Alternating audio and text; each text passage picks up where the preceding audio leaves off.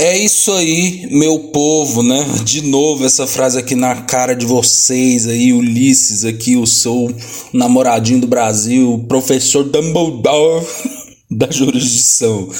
É isso aí, meu povo, mais uma vez aqui com esse quadro que eu gosto muito, que é o Caneta, né? Onde a gente analisa grandes letras aí da música.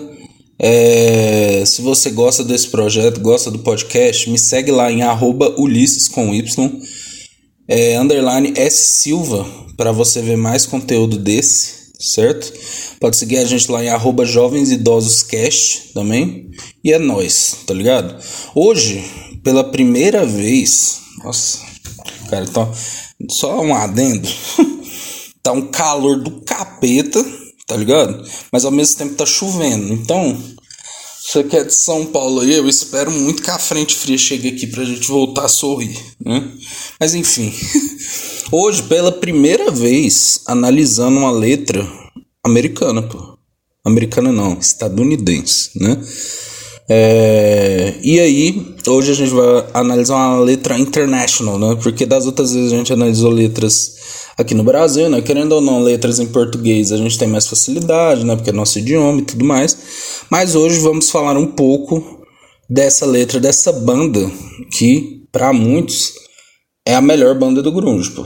E eu não tendo a discordar. Já achei que era o Nirvana, mas hoje em dia eu acho que o Alice in Chains é a melhor música, melhor, melhor música, melhor banda de grunge, certo?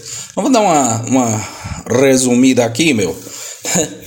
É, vamos começar falando um pouco sobre o Alice in Chains, né? Alice, ó, vou ler o Wikipedia deles aqui. Alice in Chains é uma banda de rock estadunidense fundada pelo guitarrista e vocalista Jerry Cantrell e pelo baterista Shin Kinney, em Seattle, Washington, no ano de 1987. O baixista Mike Starr e o vocalista Lane Staley se juntaram à banda em seguida. Mike Starr foi substituído por Mark Inez em 1993 William Duval entrou na banda em 2006, assumindo o posto de Stanley, que morreu em 2002, dividindo os vocais com Cantrell. Essa formação da banda já lançou três álbuns. Inicialmente fazendo vocais de apoio, Jerry Cantrell começou a cantar os vocais principais no EP SEP de 92 e seu papel continuou a crescer nos álbuns seguintes, tornando Alice in Chains uma banda de dois vocalistas. Papo reto, isso eu acho muito foda, velho. Os dois cantam muito bem. Apesar de vastamente associado ao gênero grunge, o som da banda incorpora essencialmente elementos do heavy metal e do metal alternativo. Ah, discordo um pouco, mas beleza. Produzindo um som mais acústico e pós-punk, além de algumas melodias de doom metal. A banda alcançou fama internacional como parte do movimento grunge do início dos anos 90, ao lado de Pure Jam, Soundgarden e Nirvana. Mano, isso é muito louco, né? Como tipo assim, todas essas bandas surgiram no mesmo lugar e tomaram o mundo, né? Sendo uma das mais bem-sucedidas comercialmente da época, com mais de 14 milhões de álbuns vendidos nos Estados Unidos e cerca de 30 milhões vendidos em todo o mundo. A banda teve dois álbuns na primeira posição da Billboard 200, Jar of Files de 1994 e Alice in Chains de 95 além de 18 singles no top 10 da parada Mainstream Rock Tracks da Billboard, e 9 indicações ao prêmio Grammy. Foda, hein? O conjunto nunca se separou oficialmente, mas ficou por muitos anos inativo devido aos problemas de Lane Staley com drogas, os quais culminaram na sua morte em 2002. Os integrantes remanescentes reuniram-se em 2005 para um show beneficente em prol das vítimas do tsunami que atingiu a Ásia no ano anterior. E em 2009 terminaram a gravação de seu primeiro álbum de estúdio em 14 anos, com William Duval como novo vocalista e também guitarrista base dividindo os vocais com Jerry Cantrell, que é vocalista principal da maioria das canções do álbum. Intitulado Black Gives Way to Blue, o álbum foi lançado em setembro de 2009 pela Virgin EMI. Em 28 de maio de 2003, a banda lançou seu segundo álbum com Duval, The Devil Put Dinosaurs Here, que estreou na segunda posição da Billboard 200. O sexto álbum de estúdio da banda, Rainier Frog, foi lançado em 24 de agosto de 2018 e recebeu indicação ao Grammy de melhor álbum de rock. Cara, eles vieram aqui em 2013, né, no Rock in Rio, pelo que eu me lembro, né? E eu, achei, e eu acho que a banda continua muito foda. Mas assim, o povo se lembra pra caralho dessa época, né? Helene Staley era muito foda.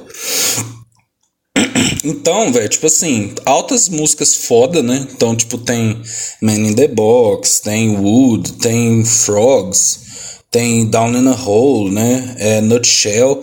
Mas hoje a gente vai falar dessa música que me chamou muita atenção, que é The Rooster, certo? Fechou. Então vamos lá. The Rooster, né? Rooster significa galo, tá ligado? É... Então, tipo assim, você fala, caralho, velho. Como assim, né? Tipo, é...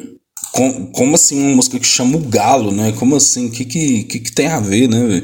Eu achei essa, essa.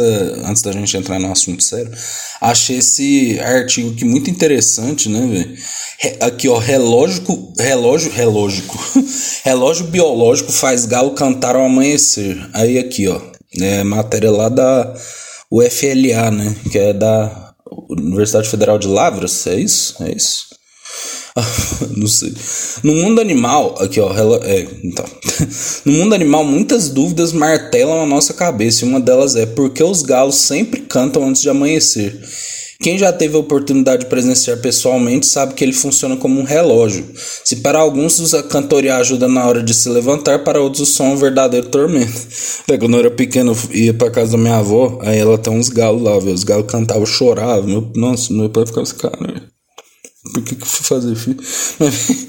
Mas existe uma explicação científica para isso. Na tentativa de chegar a uma conclusão sobre o fenômeno, cientistas do mundo inteiro já realizaram testes para tentar enganar esses pássaros, colocando-os em ambientes escuros e claros, com som alto e sem barulho, entre outros. O professor do Departamento de Zootecnia DZO da Universidade Federal de Lavras Edson José Fassani esclarece que pesquisas concluíram que os galos cantam religiosamente ao amanhecer porque o seu relógio biológico controla todo o ritmo diário da, da ave. Abre aspas, a primeira atividade diária dos galos é a de cantar. Eles cantam para não nos acordar, mas para demarcar território e indicar que quem manda naquele pedaço é ele. Olha! Ou seja, como galos são animais territorialistas, o canto até, o, até do amanhecer serve para ele, que ele demarque seu território. Mesmo livres ou presos em um galinheiro, eles continuam cantando nas madrugadas, pois nesse horário, sem os barulhos do dia, o som do seu canto vai mais longe, fazendo outros galos saberem que existe um adversário logo ali. Caralho, velho, os caras não são bobo não, hein? Para cientistas, a preferência das aves pelo fim da madrugada decorre da hierarquia entre eles. Existe uma ordem de canto até entre os galos de um mesmo galinheiro. Segundo Edson José Fassani, o galo dominante tem privilégio de cantar primeiro e os outros galos cantam logo após. Outras aves territorialistas também cantam antes do amanhecer, como é o caso do canário da terra. Eles voltaram a ser ouvidos nas madrugadas até dentro das nossas cidades, em virtude da diminuição da caça desse animal e a conscientização da população na preservação da fauna brasileira. Massa pra porra, hein? Mas, mano, muito da hora, né? Mas, enfim, não é sobre isso a música, né? Não é sobre galo, né?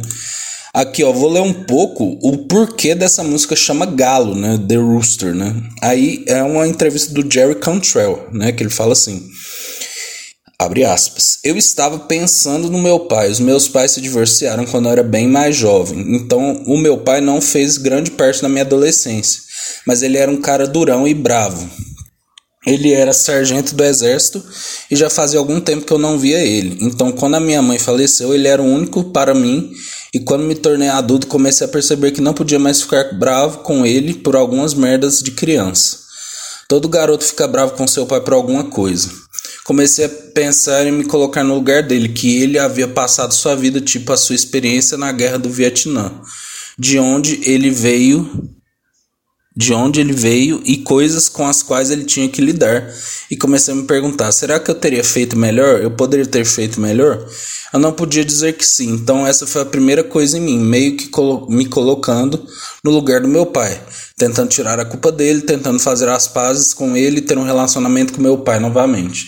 Então, tipo assim, o pai do Jerry Cantrell, ele foi pro Vietnã. E o apelido dele e o apelido dele, era Rooster. Por quê? Porque ele tinha um cabelo arrepiado desde que ele era criança. Então, sempre que ele tava com o cabelinho dele arrepiado, parecia uma crina de galo. Então, The Rooster é tipo uma música falando sobre o pai dele e a experiência dele na guerra do Vietnã. Então, vamos lá, vamos falar um pouco desse negócio e relacionar com as coisas que estão acontecendo hoje em dia. Aí eu vou traduzindo aqui, né? Lógico, a música é em inglês, mas Vamos pegando aqui as, as partes, né? Então aqui. A música começa assim, falando: Ainda não encontraram um jeito de me matar, olhos ardendo com gotas de suor. Isso aqui é muito interessante, por quê? Porque é, o Vietnã é um país com muita floresta, né? E uma floresta úmida. Então, tipo assim, é, eu pelos registros que eu vejo, né? Porque a guerra do Vietnã foi muito transmitida, né? Muito fotografada, etc. É, ela foi uma uma guerra que os, os americanos, principalmente, né, sofreram muito com calor né, e com essa umidade em excesso, né? Então aqui, é, aí aqui, parece que todo caminho me leva a lugar nenhum. É, isso aqui é muito interessante. Por quê? Porque no Vietnã, né, a gente já vai falar da história toda da guerra. Mas no Vietnã existiam os túneis, né, que estavam ali debaixo da terra. Esses túneis eram feitos pelos Vietcongs, que são os guerreiros lá do Vietnã do Norte, né? E aí, esses túneis eram tão complicados de se de se atravessar, né, de se descobrir sobre, que os americanos ficavam perdidos, né? É, tanto que tinham americanos que eram, tipo, eles iam só para ficar debaixo da terra e muitos deles morriam ali, né, por diversas condições, mas também assassinados pelos Vietcongs, né? Então isso é muito interessante essa abordagem aqui.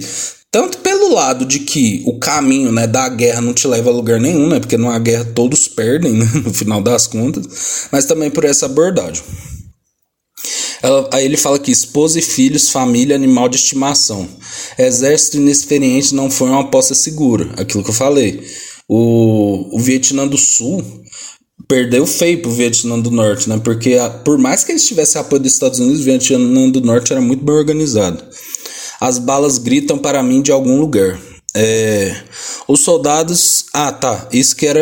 Isso que é interessante. O, o, a guerra do Vietnã foi uma guerra, né, velho? Que eu já vou falar mais sobre isso, mas é que é, os Estados Unidos começou a mandar muitos soldados para lá, né? E, tipo, jovens e, tu, e tudo quanto é gente. Tinha que largar as famílias nos Estados Unidos para ir lá pro Vietnã lutar, né? Então, tipo assim, por isso que ele fala: esposa, filhos, família, animal de estimação. E aí depois ele já corta pro cenário da guerra, né? Que é o exército inexperiente. Aí tá lá, é, eles vêm para matar o galo. É, certo, aqui vai o galo. Você, você sabe que ele não vai morrer. Não, você sabe que ele não vai morrer, né? Que é o pai dele. Aí ele repete, né? Aí ele fala: Homens andando com suas metralhadoras, eles cospem em mim na minha terra natal. Aí isso é interessante. Será? Será? Olha só a viagem que eu tive. Será que o Jerry Cantrell estava falando também da abordagem de um vietnamita vendo essa guerra ou não? Aí ele fala, ou ele tá falando cospe na minha terra natal no sentido assim, tá cuspindo no patriotismo americano, entendeu? Foda. Lá, Glória me mandou fotos do meu garoto, ele fazendo referência a si mesmo, né? Tem minhas pílulas contra o mosquito da morte, né? Isso aqui pode ser, né? Pode ser várias coisas, inclusive. Porque, por exemplo, é, na guerra, né? É, se tem muita. Nossa, isso aqui é muito foda. Velho, os vietnamitas, eles tiveram uns, umas estratégias muito foda, velho, de deter os americanos.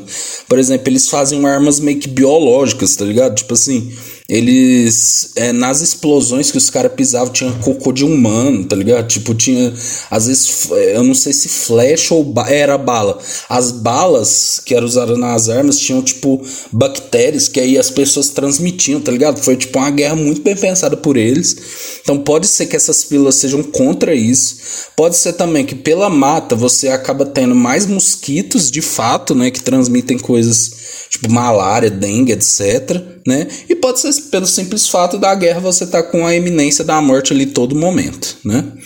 É... Meu amigo está dando seus últimos suspiros. Deus, por favor, você quer me ajudar a sobreviver a isso? Aí ele repete né, o refrão, né, que veio matar o galo, o galo não vai morrer, né? Que é o pai dele. Beleza, acabou que o pai dele não morreu na guerra, né? Interessante isso. Vamos falar um pouco da guerra do Vietnã e depois a gente vai falar um pouco sobre o que está acontecendo agora de Palestina e Israel, né? Então vamos lá. A Guerra do Vietnã, ela começa ali, né, no meio do século XX, né? Entretanto, ali no começo, né, um pouco depois da, da Primeira Guerra, se eu não me engano, ela já tinha porque ela começa na Guerra da Indochina, né, que é a expulsão dos franceses, né? Que surpresa, europeus tomando conta do mundo, né? É, é a expulsão dos franceses lá daquela região do Vietnã, do Camboja e de Laos, né? É, e aí, depois que é reconhecida a independência do Vietnã, né, que os franceses vão embora, o Vietnã é dividido em Vietnã do Norte e Vietnã do Sul. Né?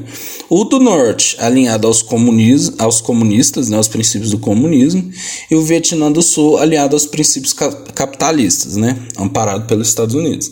Os Estados Unidos entrou nessa disputa, provavelmente você já viu em vários filmes, né? Nossa, você bebeu uma água.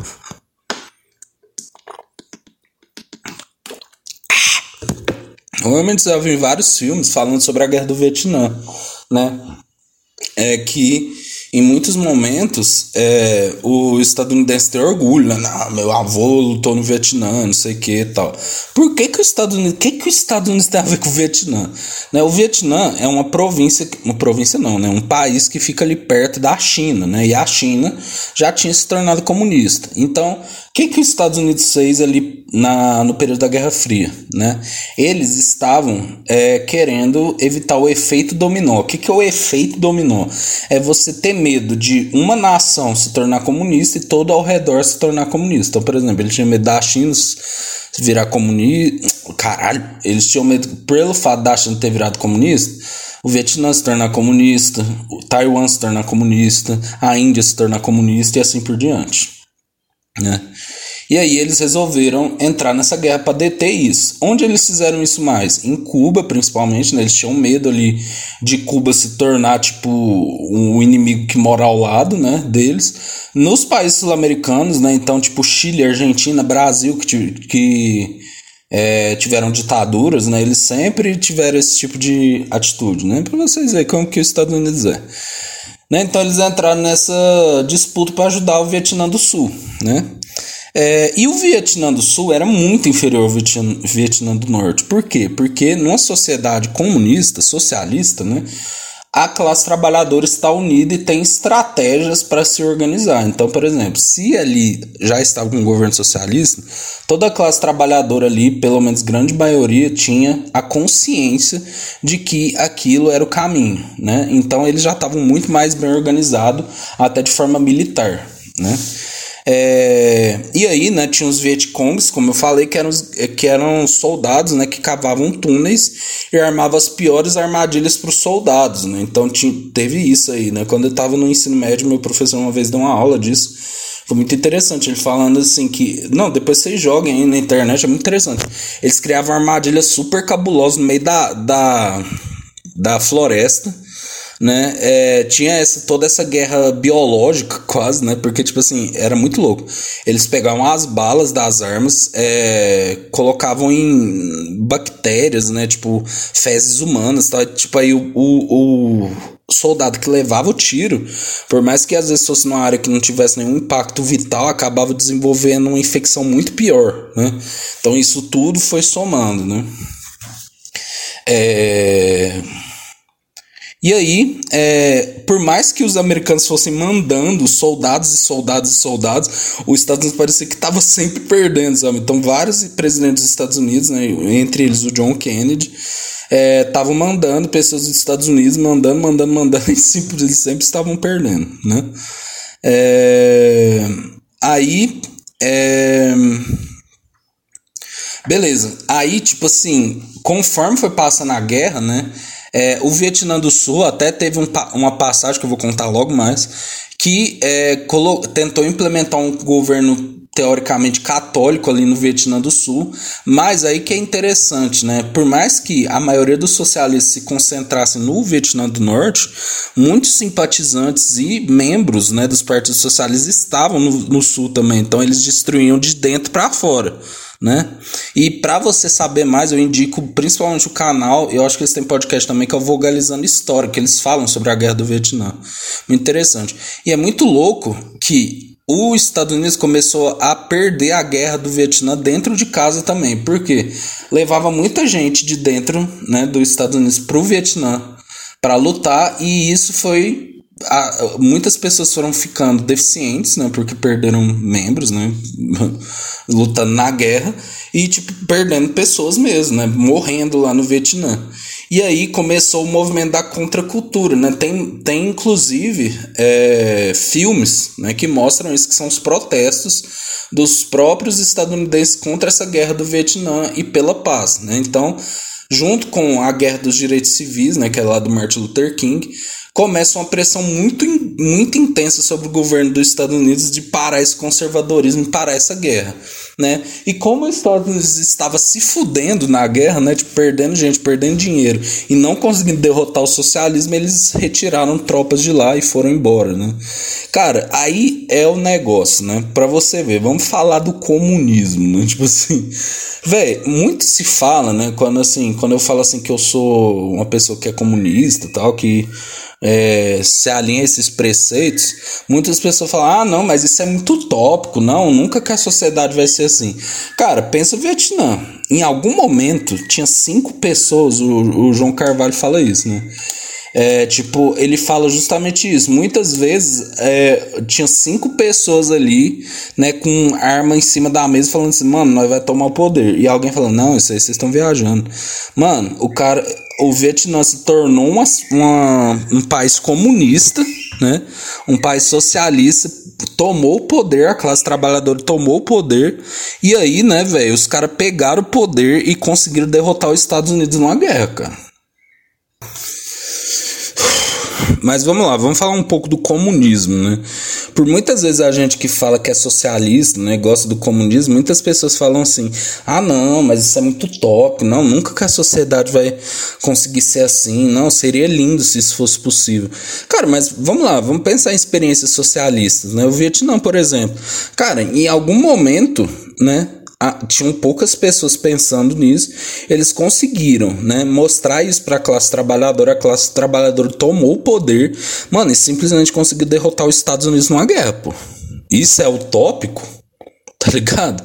E tipo assim, num poder de organização, de estratégia muito forte. O Vietnã é uma, é uma sociedade comunista. Tá ligado? Então, assim, será que é utópico? Será que a gente não precisa só começar? Tá ligado?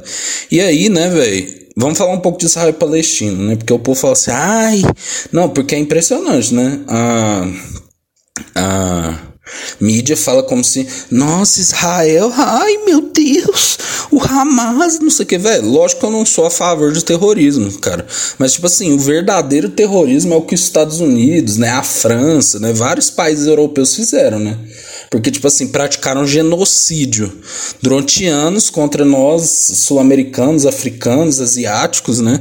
E aí, né? Tipo assim, quando alguém revida, ah, não, tadinho, nossa, ai, sabe? Tipo assim, pô, Israel foi lá invadir um país, tá ligado?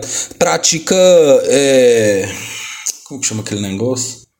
Ai, nossa, me fugiu a palavra, mano é, apartheid contra os árabes, e aí não, beleza, véio, as pessoas não podem revidar. Cara, isso só é consequência dessa opressão que esse Estado de Israel faz, o Estados Unidos financia isso. Véio. Então, tipo assim, velho, Estados Unidos é, ó, quer saber de estadunidense, não. Se você defende estadunidense, irmão, vaza, tá ligado?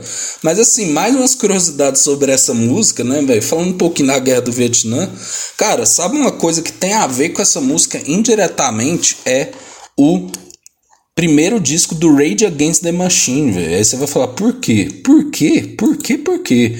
É, o primeiro disco do Rage Against the Machine tem a capa, né, do monge praticando autoimolação, né? O que, que é isso, né? É, é a pessoa que bota fogo no próprio corpo, né?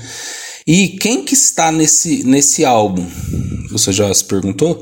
Esse é um monge lá do Vietnã, né? Que chama Thich, Thich Quang Duc, né?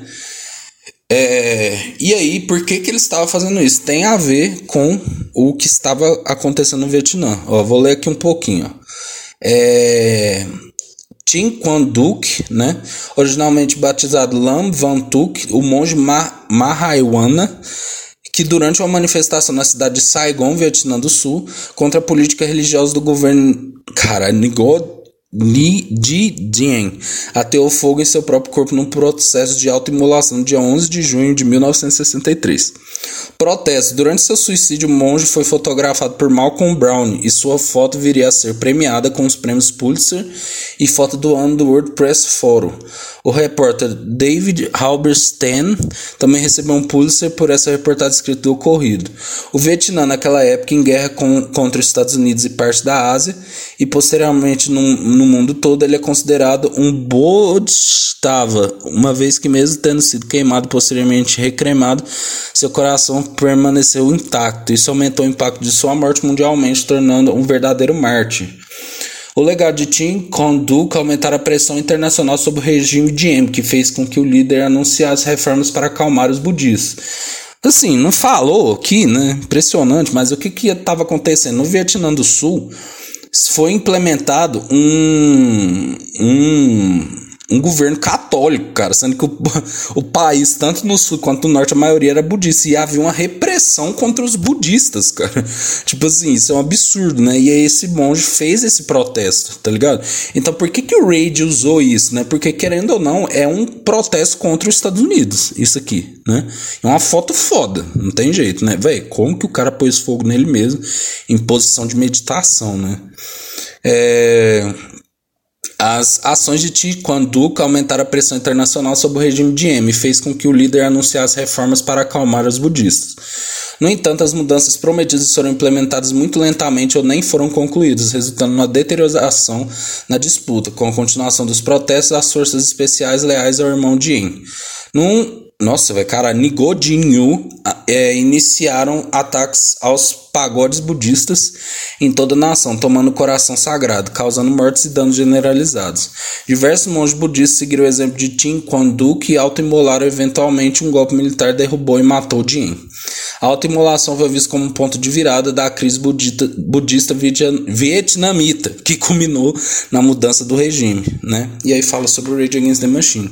E é interessante, cara, porque o WordPress Photo, né, e várias outras fotos vieram do Vietnã. Tem uma foto que é que capta exatamente a morte de um jovem vietnamita, né, pela polícia, e tem outra que é uma criança, né, que acaba escapando de uma de uma explosão, se eu não me engano, né, de um ataque lá dos Estados Unidos, né?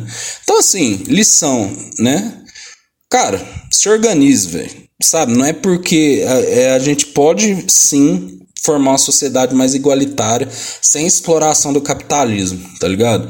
Então se organize, procure aí a UP, procure a Soberana, procure o PCB, né? Se você gosta né, desse tipo de conteúdo, procure os canais do Ian Neves, do Gustavo Gaiofato, que falam um pouco mais sobre os ideais comunistas.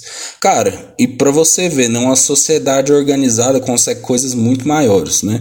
E sobre a música do Alice in Chains, acho um retrato muito interessante de uma das vítimas da guerra, porque querendo ou não, o Jerry Cantrell, né, teve uma infância, né, uma adolescência muito ruim por conta de um homem que foi para essa guerra e acabou com um psicológico fudido. No final das contas, como diria né, aquela música do Sistema Fadal, os pobres vão pra guerra e os ricos ficam dando ordem, certo? Então é isso, meu pessoal, tamo junto, é nós e tchau.